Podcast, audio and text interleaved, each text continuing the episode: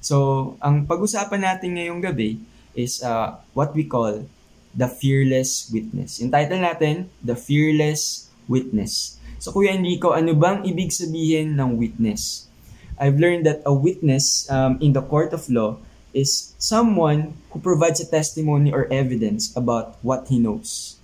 Someone who testifies about um, what he has heard, what he has seen, or what he has experienced to be true. 'Di ba? Napanood napapanood niyo 'yan sa mga news. Uh, napapanood niyo 'yan sa mga movies. Yung mga nagbibigay ng ng patotoo or testimony, 'di ba? Na, na, nakalagay pa yung kamay nila sa Bible. Pinapasumpa sila to tell nothing but the truth. But the sad reality is that not all people are effective witnesses. There are people who are false witnesses. Maybe because they are faced with um, a fearful situation wherein they were threatened, tinakot sila na wag na nila sabihin yung katotohanan and they cowered down and they responded out of fear. But then there are people who will stick to the truth all the way till the end no matter what the cost. People who are faithful witnesses, people who are fearless witnesses. And naniwala ko that that is what God is calling us to be, a fearless church. Uh, I'm reminded of the great theologian A.W. Tozer who said that a scared world needs a fearless church. A scared world needs a fearless church. And now more than ever, God is calling us to rise up to the occasion. God is calling us to be fearless, to speak faith, to declare hope, to speak of His truth, how, uh, to hold on to His truth, no matter what we are faced with, to be a salt and light in these dark times. Kaya sobrang timely ng message natin. Um, we will look at the account of Peter and John in Acts chapter 3 and 4 on what it means to be an effective witness for Jesus. What made them fearless? How were they able to do it? And, and how did they demonstrate it? So, kwento ko lang yung nangyari no, in Acts chapter 3. Um, Peter and John were going up to the temple and then um, they encountered this lame man, this uh, lame beggar. And sa succeeding passages, malalaman nyo that he's been in that condition, um, disabled, physically disabled, for 40 years of his life. And then mo siya kay Peter and John. But this is how um, they responded. I have no silver and gold, but what I do have, I give to you. In the name of Jesus Christ of Nazareth, rise up and walk. And guess what? Miraculously, God healed that person. He, he was able to walk and it became a testimony to the people who were able to witness the the, the situation. And uh, which leads me to what I what I would like to impart to all of us. Maybe ang iniisip mo at this season na nare-remind ka o nga no? God is calling me to be a witness. And that's the reality. Hindi porket may quarantine hindi porket hindi tayo nakapag-gather physically hindi porket may mga lim- limitation tayo hindi porket may ganito tayong pinagdaraanan, pinagdaraanan, hihinto na tayo sa pagiging witnesses. We are still on a mission even to this day. And I, I pray that they will we will start having a shift of mindset. We will shift gears. May magagawa tayo. Hindi yung mag, magsasubmit na lang tayo sa limitation na meron tayo. And kagaya ni Peter and John, limited sila financially. Sabi nila, um, silver and gold I do not have maybe you are in that situation. Kuya Enrico, I'm, I'm so limited right now. I want to be a witness for Jesus. Pero, paano? Alam niyo, may magagawa tayo. Just like what they did. There is something that we have that we can extend to the world. Sabi ni Peter and John, what I do have, I give to you. What is it that they have? They have something that is of eternal worth, that is worth sharing to the people who are in need of Jesus. What they have is the love of Jesus Christ. What I have, I give to you. So, ang point natin dito is that we are to share the love of Christ. Guys, I challenge you. Share the love of Christ. That lame beggar, he is paralyzed. There is someone who can actually heal him, and that is Jesus Christ. That lame beggar who is begging for provision, he is in need of the ultimate provision that only God can give. And yung in-extend ni Peter and John dun sa lame beggar, you also have that. I also have that. We can share the love of Christ to other people. And alam nyo, yung, yung succeeding verses, um, especially in verse 11 onwards, uh, Peter and John began preaching the gospel. And here's what I realized, that sharing the love of Christ paves the way for the gospel to be preached. Sharing the love of Christ paves the way for the gospel to be preached. And you might be wondering, Kuya Enrico, how, how can I share the love of Christ um, ngayong naka-quarantine and all? Alam nyo, naniniwala ko, naniniwala ko guys that uh, you guys are way, way better than all of us. Sobrang uh, ginift, uh, binigyan kayo ng giftings ni God, ng talents, and whatever resources, whatever uh, platforms you may have, you can use that to be a witness for Jesus. Um, for example, no, I want to commend some of our students. Um, kudos to our real life scholars. So, nakita nyo dito sa screen, naka-flash yung mga uh, pinost nila online. Yung mga encouragement sa mga healthcare frontliners. Galing, di ba? So, in that way, they were able to share the love of Christ. Also, to this group of students, isearch yung hashtag na Design for His Kingdom. Wherein some of our students uh, made uh, digital artworks and they shared it online and they shared the Word of God. So, grabe, sobrang encouraging. So, in that way, guys, you are sharing the love of Christ. And marami pang pwedeng ibang bagay na gawin. At who, maybe that means, um, alam niyo yon yung paglilinis ng mga pinagkainan nyo. Pagtiklop ng pinagtulugan nyo. Pagtulong sa magulang nyo. Maybe, um, sharing the love of Christ means starting a conversation with a friend or a loved one that you know is full of anxiety right now, full of worries, and sharing the Word of God maraming maaari tayong limitation ngayon.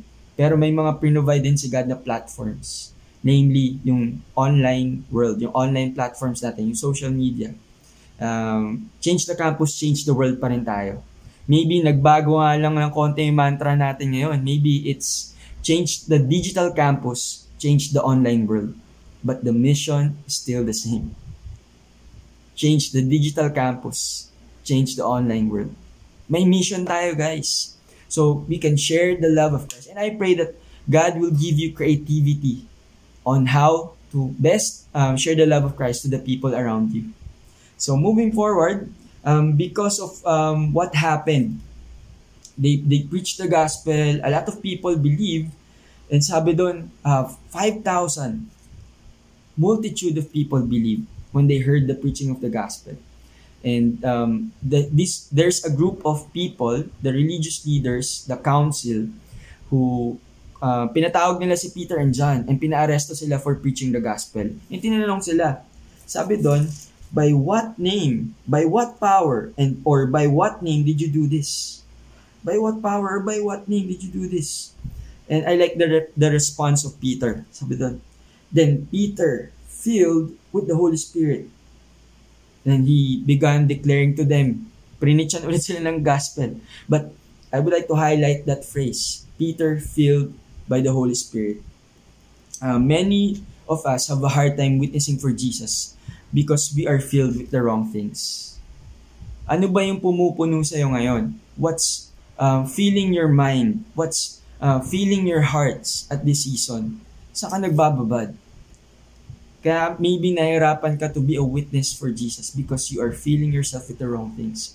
I pray that just like Peter and John, you will choose to be filled by the Holy Spirit.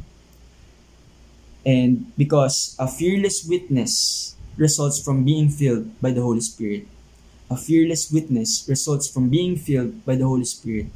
If we want to be effective uh, effective witnesses for Jesus, we cannot do it on our own strength we cannot do it on our own might, on our own power. We need to rely on the power of the Holy Spirit.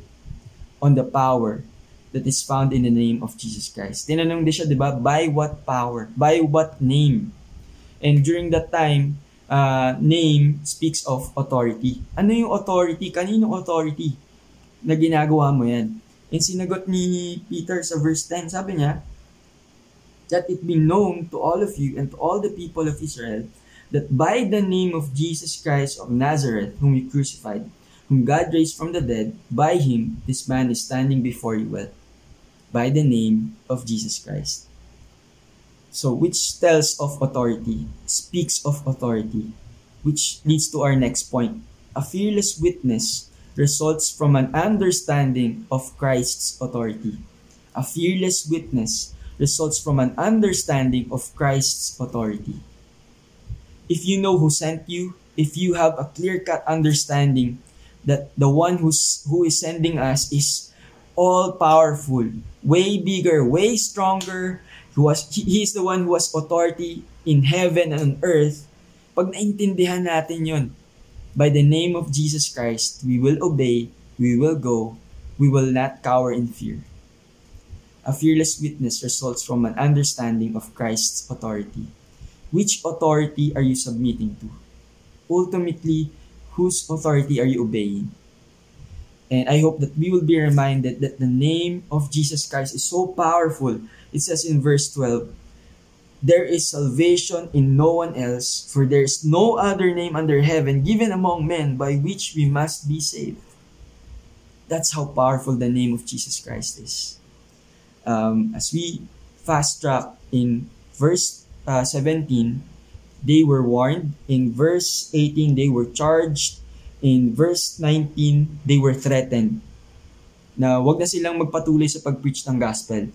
Pero I, I like the response in um, in verse 19. But Peter and John answered them, Whether it is right in the sight of God to listen to you rather than to God, you must judge um, grabe yung threat na hinaharap nila dito. It's a very uh, fearful situation because this group of religious leaders, uh, in, influential people, are the same group of people who are involved in the stoning of Stephen in Acts chapter 7, which eventually led to his death. So, buhay nila yung nakataya dito. But nonetheless, they exemplified faith and they said this, Whether it is right in the sight of God to listen to you rather than to God, you must judge. Ang sinasabi niya dito, what's most important to us it not, is not what is right in your in the eyes of men. What's most important to us is doing what is right in the eyes of God. Um, what is right in the sight of men may not necessarily be right in the sight of God. Hindi porket tama sa mata ng nakakarami, tama sa paningin ng Diyos. But these uh, men, Peter and John, they chose to please God. They chose to honor God. They chose to do what is right in His eyes. Let us, let us choose to please and honor Him. A fearless witness results from a desire to honor God. A fearless witness results from a desire to honor God.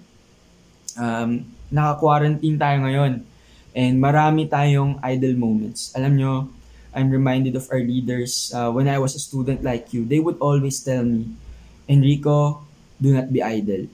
Be, be vigilant, be mindful. Because idleness is the playground of the devil.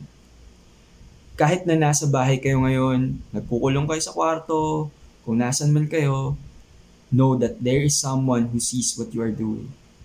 God sees everything. Anong pinapanood mo, anong pinapakinggan mo, anong saan ka nagbababad ngayon? God sees everything. Even online. How we use social media, how we, what we tweet or what we post online. Is it honoring to God? Know that there is a God who sees everything. Even with the situation that we are facing uh, with right now, with what's happening with our government. And alam ko, ang daming nambabash sa gobyerno. And uh, I just want to be honest, no? there are times that I need to control my tongue. And there are times that I, may slip of the tongue, I repent.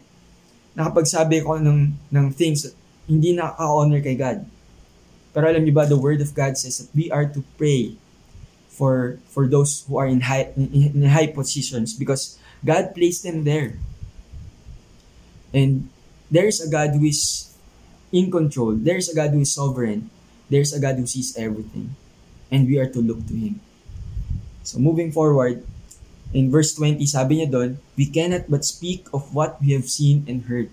Kasi sabi niya dito, hindi namin mapigilan kung ano yung nakita namin, kung ano yung narinig namin, kung ano yung naranasan namin, nakabutihan ng Diyos, yung faithfulness niya, hindi namin mapigilan. Kaya hindi nyo rin kami mapipigilan. Ano man sitwasyon ang hinaharap natin, I pray that we will be reminded of what we have seen, what we have heard, what we have experienced, the faithfulness of God in our lives, so that it will overflow and we will be His witnesses. Um, to give you an illustration, no? Naalala ko tong uh, moment na to, particularly to, yan, yung pregnancy test kit, uh, tinabi namin na sa souvenir.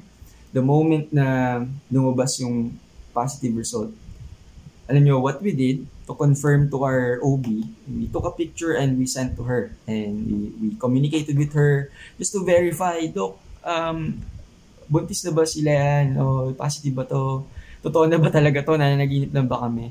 And um, he, she, uh, she actually verified that it's actually positive and we were, we were so overjoyed and we were in, in tears, teary-eyed. Sobrang grabe yung tuwa.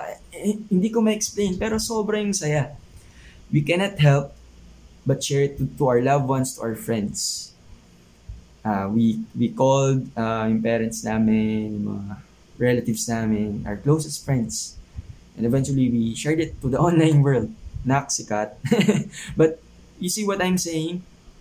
Because of the encounter that we had, we can contain it. The same is true with our relationship with Jesus. A genuine encounter with Jesus always leads to a passionate witness. A genuine encounter with Jesus always leads to a passionate witness. If you have really experienced Him, you cannot help but share His goodness to others. It will overflow. We minister from our overflow. Sometimes, um, all it takes is to go down, um, to go back uh, down memory lane and be reminded of His faithfulness. Maybe yung inisip mo ngayon, Kuya Enrico, I think for the past few days, I'm not being a good testimony. I'm not being an effective witness. Yung social distancing, parang na-apply ko rin yata sa relationship ko kay God. Alam mo, it's not too late for you to go back to God.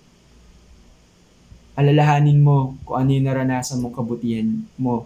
Um, naranasan mong faithfulness niya sa buhay mo in the past. Kung ano yung nakita mo, ano yung narinig mo, ano yung naranasan mong katapatan niya. Balikan mo yun. Then, be, be amazed of how you will burst, burst into thanksgiving, into praising and worshiping Him. Joy will overflow.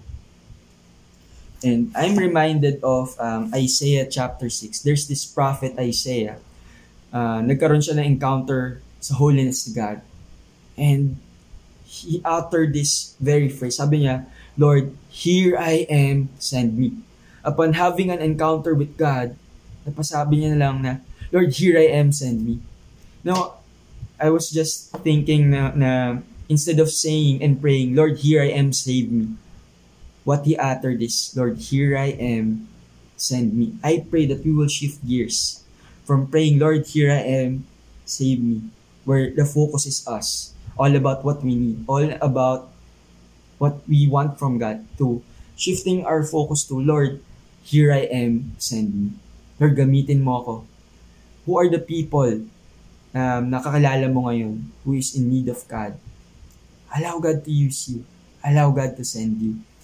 And as a result, because of Peter and John's um, faithfulness and fearlessness as witnesses uh, of Jesus Christ, here's what happened in verse 4 of Acts chapter 4, many of those who had heard the word believed, and the number of the men came to about 5,000. In verse 21, all were praising God for what had happened. Imagine this. Many of God's sons and daughters, as a result, came back to Him. Imagine the smile that this puts in the face of God. Imagine the lives that are being changed by the gospel Are there people in your midst who are praising God today because you have witnessed to them about Jesus? Meron bang nagpapasalamat sa Diyos ngayon, pumupuri sa Diyos ngayon because you obeyed, you share the gospel to them, you share the good news to them? I pray that there are a lot of people who are experiencing that. And kung wala pa, believe God. Believe God that He will fill you with His Holy Spirit, that He will use you as his mouthpiece, as his hands and feet.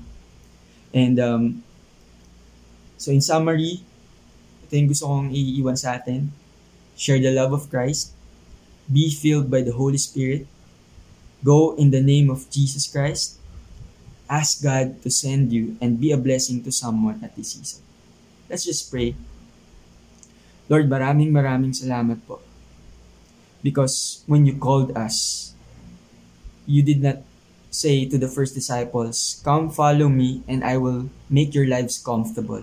But you said to them, Come follow me and I will make you fishers of men. Lord, we repent for the times that we chose to alam mo yun, enjoy yung comforts namin. Lord, we repent for the times na sobrang complacent namin.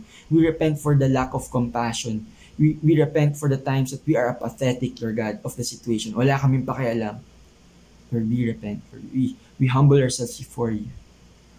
Lord, in humility, Lord, baguhin niyo po yung puso namin. Baguhin niyo po yung pananaw namin. And Lord, help us be reminded that there's a dying world out there who are in need of you. And Lord, that's our prayer. Here we are, send us. All for your honor and glory. In Jesus' name we pray. Amen.